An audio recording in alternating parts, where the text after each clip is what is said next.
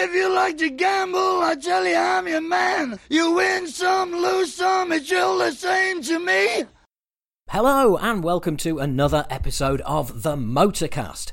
I am your host, Howard H. Smith. You may know me as lead singer of UK thrash band Acid Rain, or from my heavy metal podcast, Talking Bollocks. My name is highlighted in the description of the podcast. If you click on that, it'll take you to all of the podcasts I've ever done.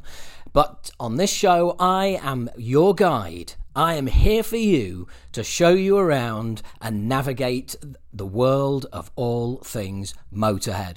That's right. Speaking of which, all things Motorhead, you can find them at imotorhead.com. That is the best place to find all of your Motorcast information. Whilst you're at it, why not subscribe to the podcast wherever you get this? Click on the button that says subscribe. It could look like a bell, it could look like a thumbs up, it could look like anything. It'll usually be a button that says subscribe. Click that, and every two weeks you will get an episode of the Motorcast into your ears. You don't have to do a thing. That's it. It's that simple. Spread the word, folks, and make sure you, subscri- you subscribe. Easy for me to say. So, we have yet another cracking interview for you. This is with Nik Moore. Now, Nik was Motorhead's publicist from 1995 through to 2015. 20 years of working with the band and Lemmy very closely on all of their projects, and I got a chance to uh, have a chat with him. It was an absolute blast, and you're going to hear it now. Hello there, Nik. It's um, Howard from the Motorcast. Howard, how are you? I am very well. How are you? Good, good. Going to jump straight in and start these things the way I tend to always start, and that is Okay. um, so how how did you first get involved with Motorhead? Well, I, I, I actually got involved with the band uh, mid '90s. I think it was a Sacrifice album and tour. Um, but I, I, as a 16-year-old, I was backstage at the Marquee uh, by a mutual friend, Stevie Smith from Salt, and I kind of saw him around. You know, somebody got me tickets to Top of the Pops, and I bumped into him in the bar there and chatted to him. I think it was a Tubes gig I met him at. So, like a lot of gig goers of that era, um, I wouldn't say he was a friend, but he certainly knew my face from that time. Yeah, But I, I was a journalist for a few years, and I ended up working with the legendary uh, PR uh, Roland Hyams, who worked with Black Sabbath and Iron Maiden. Um, and I only just started there, and they got the Motorhead account when they were with SPV. Um, I think there were three days of press.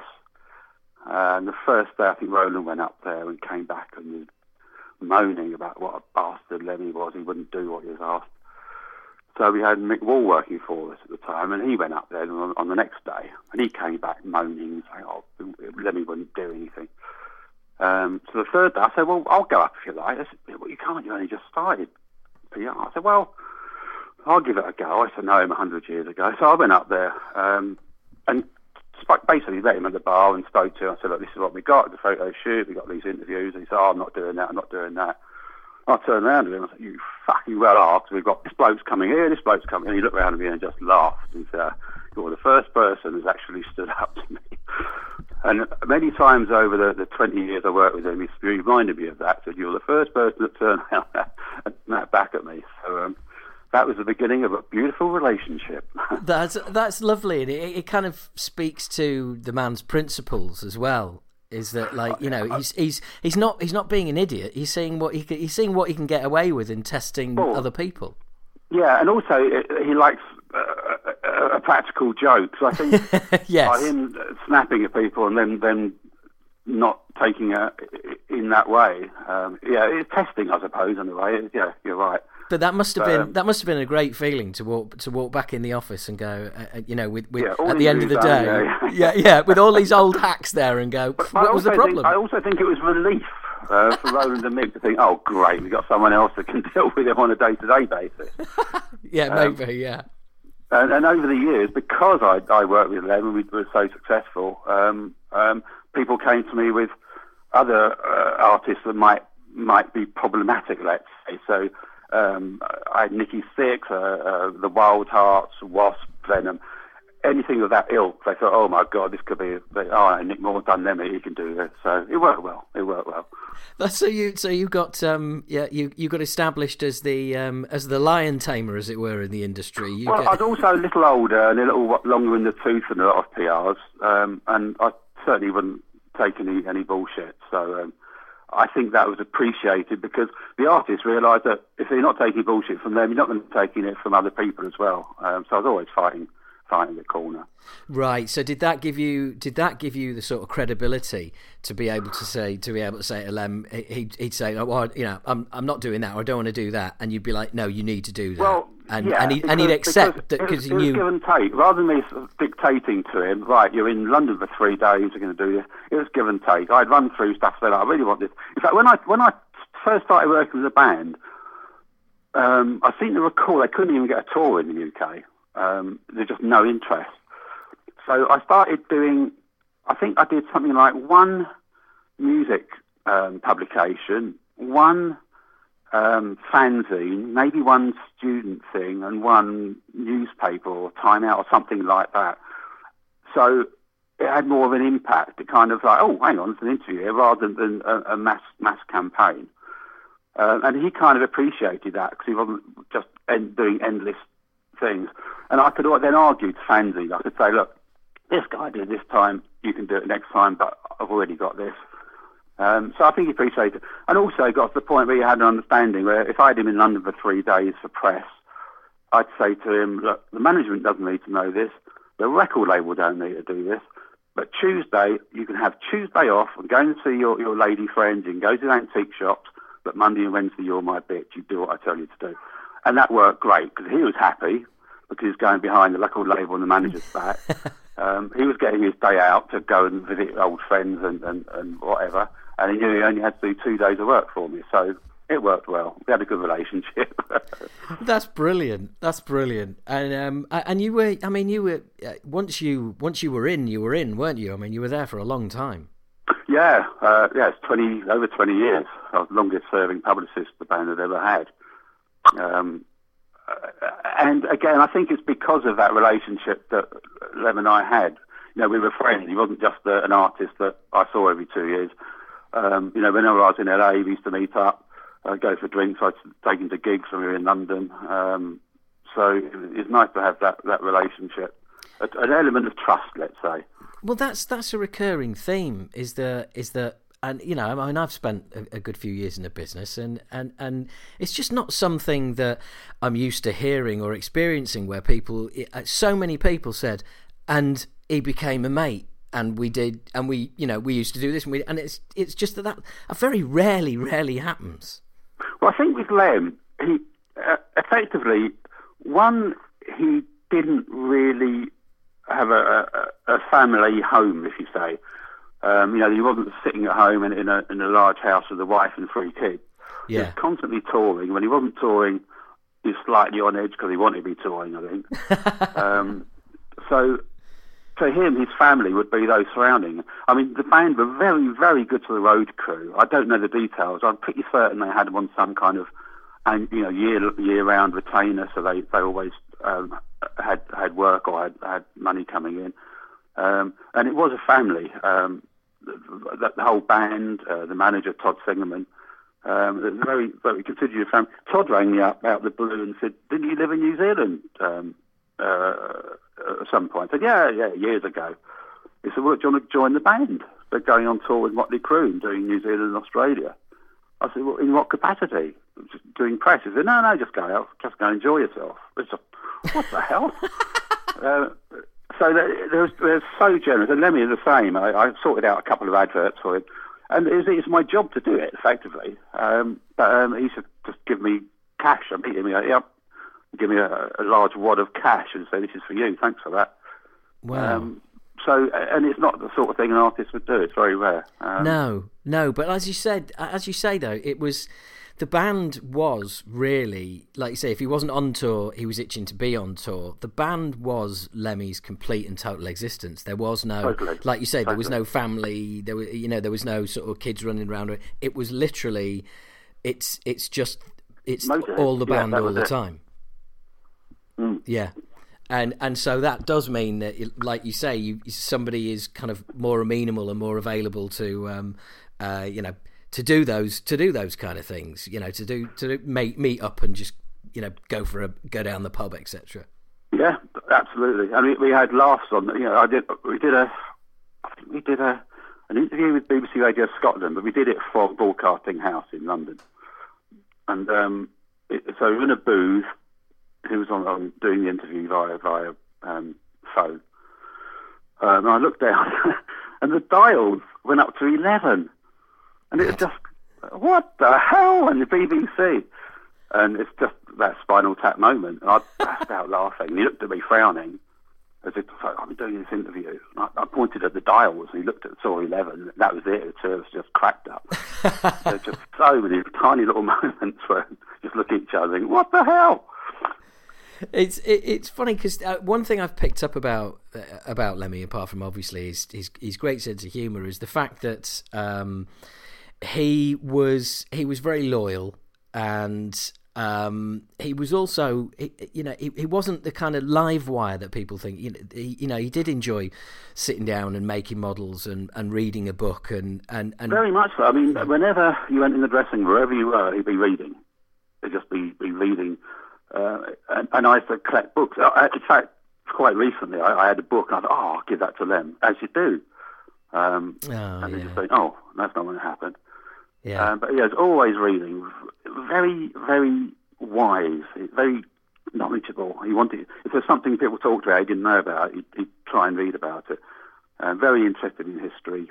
Um, but um, he also, I mean, he used to do um, model airplanes years ago. But then he got to the point where he'd had on the rider anywhere in the world, he'd had to have those Kinder eggs. right, so he could um, make the yeah, toys.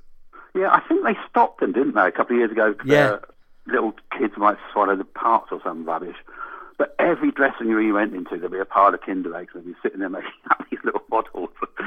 that was his thing. That is brilliant. that is absolutely brilliant. Um, and, and of course, one of the one of the hardest working guys as well. I mean, as you said when you first when you first got involved, they you know they couldn't get a gig in in the UK, and you know the thought of that now, and people listening to this will just be utterly amazed. But they it did have their they had their fallow times.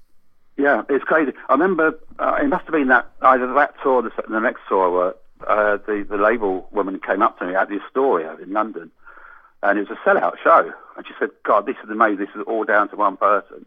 I thought, "I know, Lemmy's been brilliant on every interview he's done this." No, no, you, you you've done it. You've turned it around, and, and they were really really happy with the work that that Roland and I were doing, and. Um, I think the band were happy because they're finally getting recognition. Because he moved to LA, of course, a long, long time before.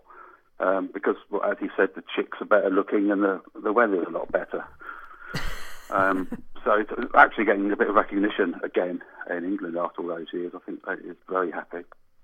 Yeah, and did it uh, did it make it uh, you know any more difficult dealing with him because he was out in LA? Did you did you get out there to see him a few times? No, the only problem oh, I got out there many many a time.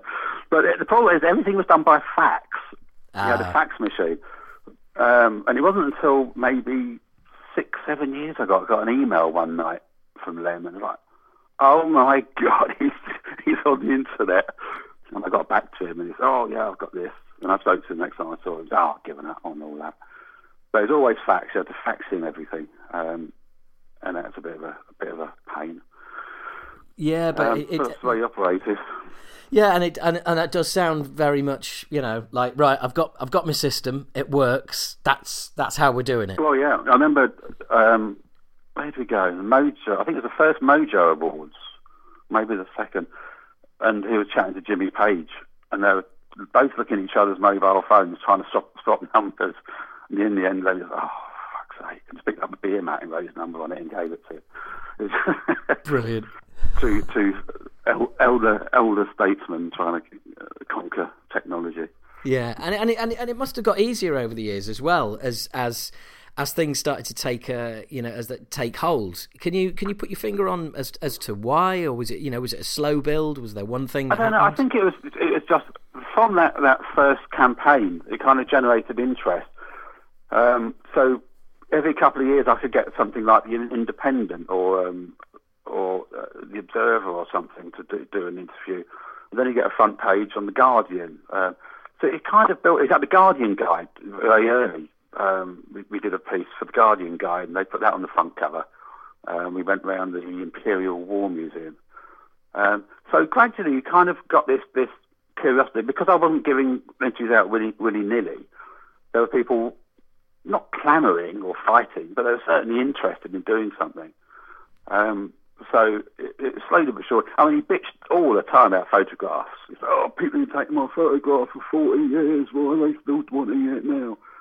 But as soon as you show, you know, you want, as soon as you show him a cover, the big issue or the Guardian or something with his photo on, he'd, he'd look at it and, and smile. Yeah, it's it's. Um, I think, as you say, you, you've you've kind of you, you sort of rationed um, those publications access to him.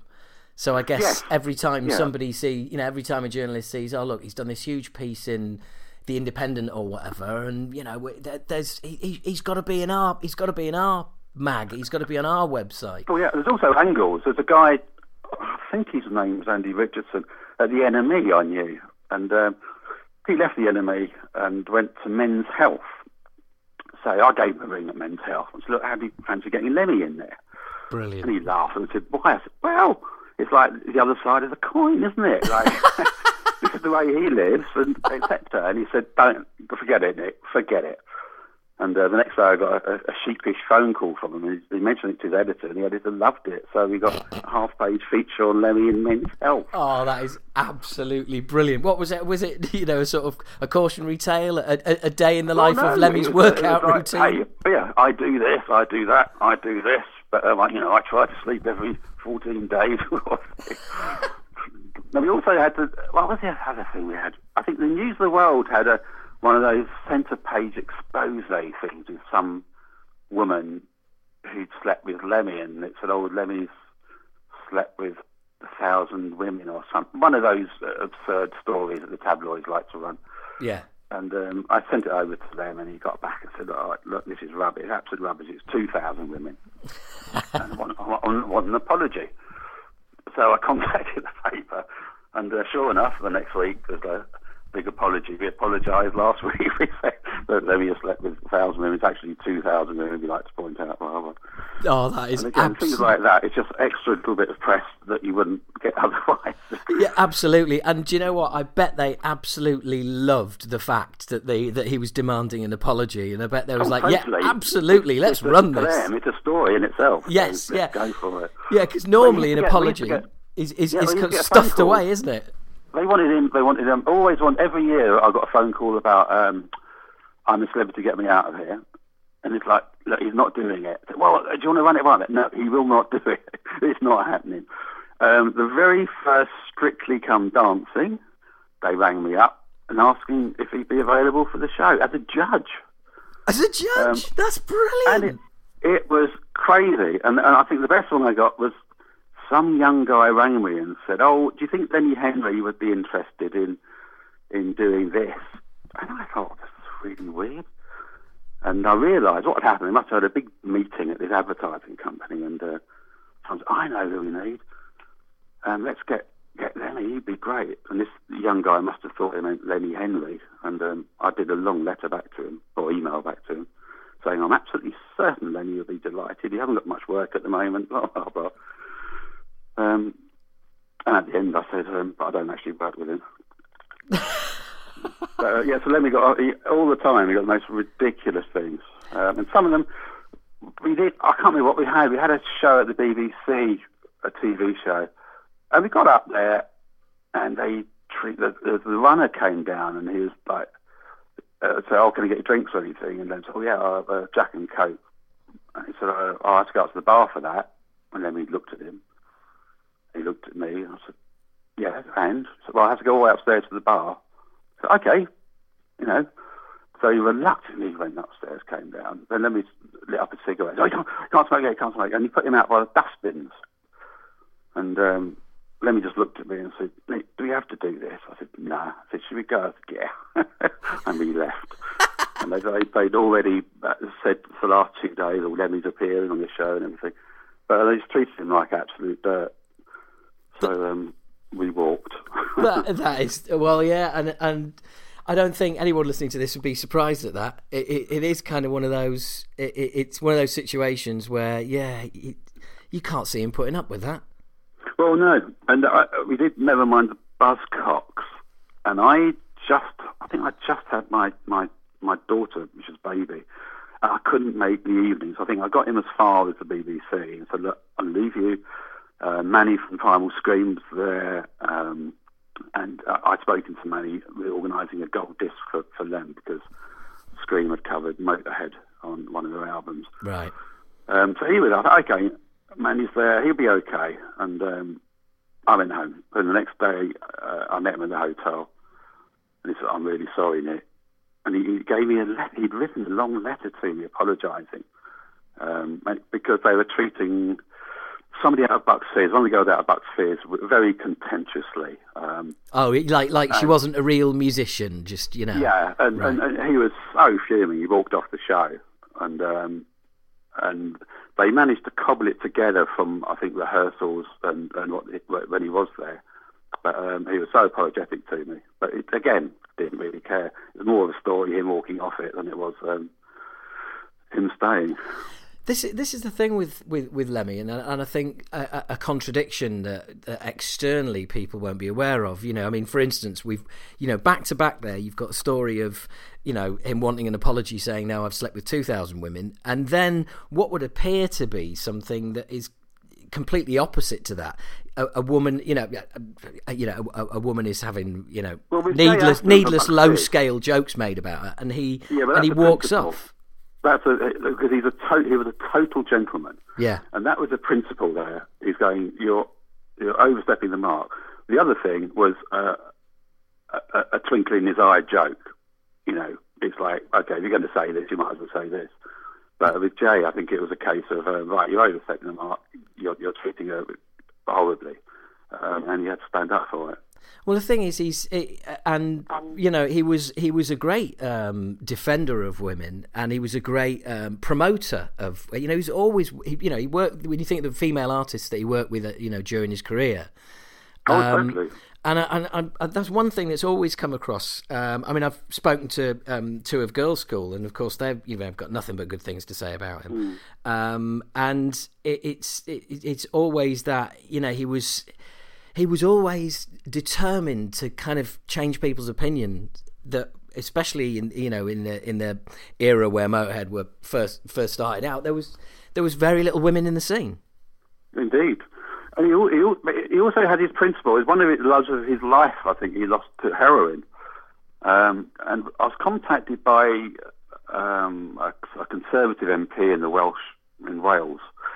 Um, he wanted Lemmy to speak at the Welsh Parliament about um, uh, drugs because he knew that, uh, that Lemmy was very anti-heroin. So I organised. We had a show down there in Cardiff. So I went down and we went to the, um, the Parliament and Lemmy got up and spoke to the MPs about um, drug abuse. Then he, he, he went into one about uh, he, he, thought heroin should be legalised. And this uh, MP was apoplectic. Like, hang on a second, this what I brought him down here to say. Yeah. Um, because then his argument was, look, it's a killer drug. If it's controlled, people will have it controlled. And he's very, very much against heroin. But if it had to exist, then uh, he's saying just legalise it. Yes, yeah, because then you you can control the purity and you know who's taking what and where they are. Indeed, indeed. But and, that's a discussion for another. yeah, yeah, yeah. Isn't it? Isn't it just? Yeah, things things have not moved on to that extent.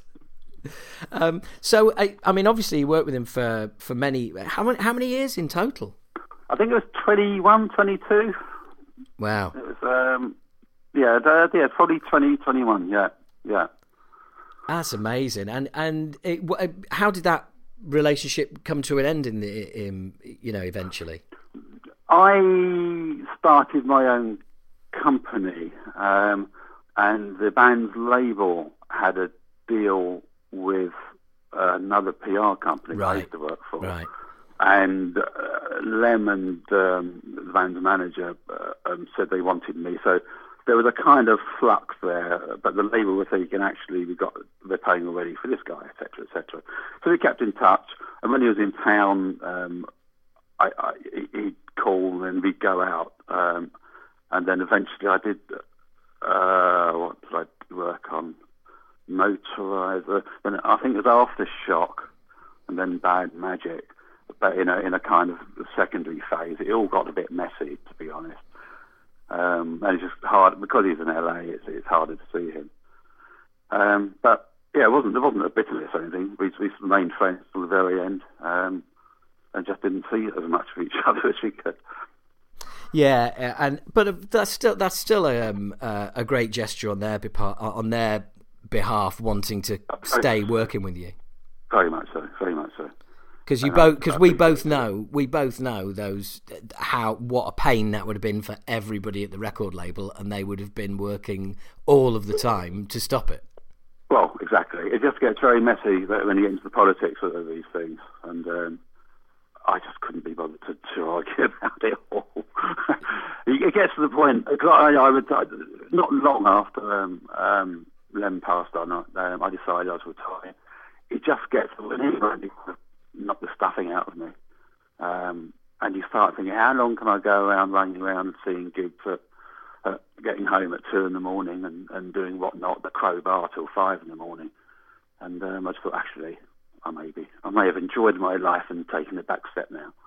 Well, you've just mentioned the Crobar, which has just all of a sudden made me very sad because, of course, we've lost that during lockdown. Well, I took, I took them to the Crobar. I thought, cause he loved his bourbon, and I thought he's going to be absolutely wowed by this place.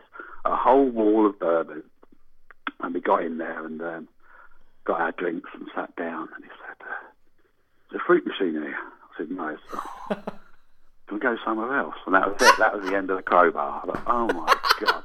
She's a second home, and you just dismissed it in a few words. Oh, that is brilliant! You, yeah, yeah. The the the one hole in your plan Indeed. So I had to take him over the road to the Phoenix Bar and uh, and let him loose some shit.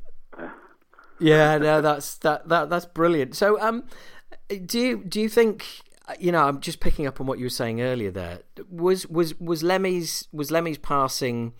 Um, part, did that contribute to you sort of deciding to retire? Totally, because the, the, the fun people, well, like Lenny, uh, John Peel was another who became a friend of mine, and um, we lost him. Yeah. The kind of people you look up to, you're thinking, well, if he can do it, I can do it. And um, when they're not, they suddenly they're not doing it anymore. You start thinking, oh, hang on, maybe I am mortal. Um, and it was definitely one of those, back steps. I had to take some time out. I was so so upset, and um, I just thought, actually, I can't do this anymore. It's getting ridiculous. It's a, a younger man's game. yeah, yeah. And with Lemmy, it was a full-on uh, party, and um, I I do too. So once you're in, well, they used to say, when in Rome, do as the Romans. So once in Len's hotel room, dressing room, his company, do as Len. Um, so uh, everything's a little vague. People say, "Oh, you ought to write a book," but I really haven't got a clue about what happened when. It's all all a bit vague. well, all yeah, all you know is that you had a good time. Yeah, and you can remember certain things. I remember uh, like losing his Kerrang Award. Um, we were at the Kerrang Awards with Gary Numan and his wife Gemma, um, Tara Palmer Tomkinson, her friend uh, Siebel. Can you do this? Amazing. Just the, uh, and um, I'd been so careful. I'd had a massive, massive meal before I got there because it's an afternoon affair. And um, I got really careful. We got all afternoon here. And I, I don't. I must have drunk something was laced because I was rotten. And I'm handing his, his um, uh, award in at the after party and handing the dressing room the cloakroom. So I knew it was safe. I knew it was safe. Whatever happened. But I went to get it at the end of the night and it wasn't there. I thought, what did I do with it? So it definitely been like, oh, God. And the next day I got him. It was reverse of him apologising to me about the never mind the bus cop. Yeah. I got in, I was so nervous and I got so him and said, I'm so sorry. He said, what's up? said, I, I, I lost your Kerrang Award somewhere. Oh, how'd you manage that? I said, well, I don't know what happened, but I was kind of, I thought I was okay, but I handed it in. I didn't know what I'd done with it. And he was really making me squirm. But he just reached behind, behind the, the bed and pulled it out and said, well, this one. Where did you get it from? You think I was going to leave it with you, the state you were in? and he had it all along. Did you? Do you ever find found out why? Uh, you know what happened that night? Had, had, something been slipped to you? I think.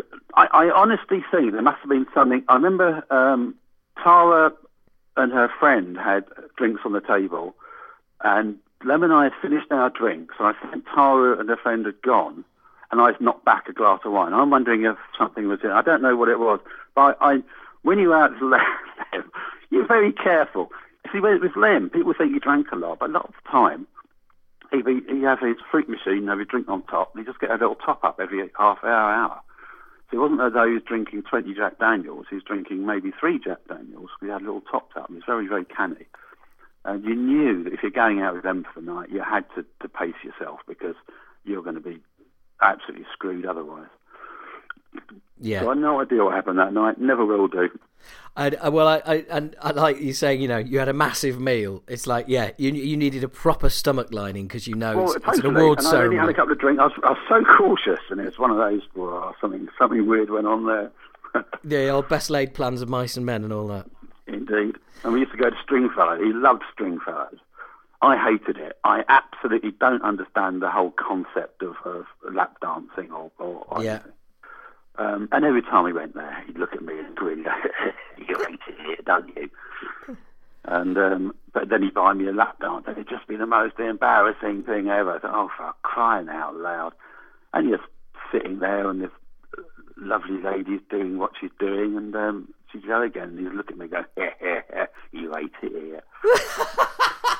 but um, I, I actually enjoy his company and enjoy having a drink, and uh, and Peter was always very, very, he's great friends with, with Lem. He, he got a name in the 60s um, before Hawkwind. Wow. Um, he booked him, he used to put bands on in club in Sheffield and um, got to know Lemmy then. And um, they were very good. And, Lem, and Pete was wonderful. Whenever he saw them, and often if he just saw me, because he knew um, I was with or I was friends with Lem, he'd, he'd pull me aside and put me on his table um, and the big complimentary drinks and things. That's amazing. That's So, like um, it, it, it's it's it's almost like it's almost like he took on that sort of uh, the mantle of like an underworld figure. Do you know what I mean? You you were just recognised as somebody who knew him. Yeah, yeah, and all of a sudden, you know, you're getting the treatment as well. But, uh, yeah, yeah, by association. Yeah, yeah. So when um when was the? Can you remember the last time that that you um that you met him? Uh, Or saw him. probably Hyde Park. Um, um, yeah, he, he wasn't well for, for probably a year and a half, two years. Not crippl- cripplingly ill, but um, uh, what, uh, enough for a program to say, oh, I'm not going to work today. Uh, but he carried on touring. He did a, a shorter set. I think they did a 14 minute set. Um, and I, and I saw him very briefly. Um, but he wasn't well. Um, um, but I remember uh, over the years, you know, he had he had something wrong with him years and years ago. And Todd, uh, the manager, Todd, I was chatting to him. So, oh, we they gave him a, um, a an X-ray lungs of his lungs because he smoked. I was speaking to the manager, and he said, uh, you know, three or four packets a day he smoked of Marlboro. Yeah. Um, and the manager said lungs absolutely clear. They couldn't believe it. um, another time he was diagnosed as mildly diabetic. So, or diabetic. So I went round to his flat in LA and he did his usual. He gave me a, a, a pint mug, filled half of it with Jack Daniels, all the cokes in the fridge. So I went to the fridge and, they, and it had one one level just it was full of Mateus Rosé, this kind of sweet uh, Yeah. Portuguese wine. Um, there's 12 bottles there. I said, mate, what, what, what's all the Mateus Rosé? He said, oh, the doctor said I'm not allowed to drink uh, this diabetic stuff, so I drink that during the day and just drink Jack Daniels at night. That, that was Lemmy not drinking. Deary me. Well, Mateus Rose, yeah, that, that, that, that tells us what sort of era it was. Well, no, that was no. It was like this was, oh, I guess, early two thousands. But Mateus Rose, I associate Right. with the eighties. Yeah, Um, but it's just bizarre. I guess it's something he saw and thought, "Oh, that's got alcohol in. I've heard of it. That'll do." yeah, yeah. And um, uh, and so that was the that that was the the last time you saw him Hyde Park. Yes, it would have been. Yeah, because uh, it's hard to think. Um, I would have seen him maybe at Down. Yeah, Hyde Park would have been the last time. Last time, and he wasn't well. It was only a brief popping in because again, when he's in London, there's a whole queue of people. Yeah, And ordinarily, if I've got three days press, I'll go hang out with him at the hotel. We can go out for a drink, whatever. Um, but he was in town. uh, It's a one-off show, and um, it's just sort of uh, just trying to see him for a small hello before before going. yeah. I know. So, I, I um, know what you mean. If you when you're when you're used to spending that sort of quality time and and, and, and hanging out with essentially a friend. When you're in a situation like that, and you're, you know, you're, I'll see him. I'll see him next time. Yeah. Yes. It's always the next time. Just oh, I'll catch up with you next year. Yeah, because there's almost there's almost like a sort of tacit agreement between the two of you as well, isn't there? That yeah, it, it's- it's like yeah, they, we haven't really got Yeah, time to properly mate. Catch catch up. Yeah, yeah, yeah, exactly. No, uh, except when there isn't a next year. Yeah, running out of friends and running out of years. well, exactly. But uh, look, I mean, I, I I can't thank you enough for sharing those th- those memories. It was it's you know a pleasure. some, some, Absolute pleasure. some great Good- good stories. to in there. remember some of them as well. That's great. Look, Nik, thank you very very much. Really appreciate it. no problem, mate. It's great to speak to you. Yeah, you too, man. Take care. You take care. See ya. Wasn't that fun? Hasn't this been a fun 36 and a half minutes? Um, I, I hope you enjoyed, as always, I hope you enjoyed listening to that as much as I did doing it. Um, I'm really kind of feeling like I'm becoming a, a sort of um, uh, Motörhead historian. I feel like I feel like I'm a, a, a custodian in the uh, museum that is Motörhead. Um, and um, and it's it's fascinating speaking to these people and hearing all these stories. And I really feel like we're you know we're doing something really worthwhile here, making sure that we that we get these stories down and, and we get all of these things documented. Um, because it's you know Motörhead are a, a band worth celebrating and, and their legacy is well worth keeping alive and expanding and uh, hopefully we're expanding your knowledge with every episode or you're getting to hear some stories you've heard before but directly so uh, anyway look as always thank you very much for listening um, you can you can get hold of the motorcast on all social media just hit up Motörhead and hashtag the Motorcast. Any questions, come and join the party. It's great fun as always. Remember, please do subscribe, and I will see you here in two weeks' time for another episode of the Motorcast. I don't show you greed. The only card I need is the ace of spades. The ace of spades.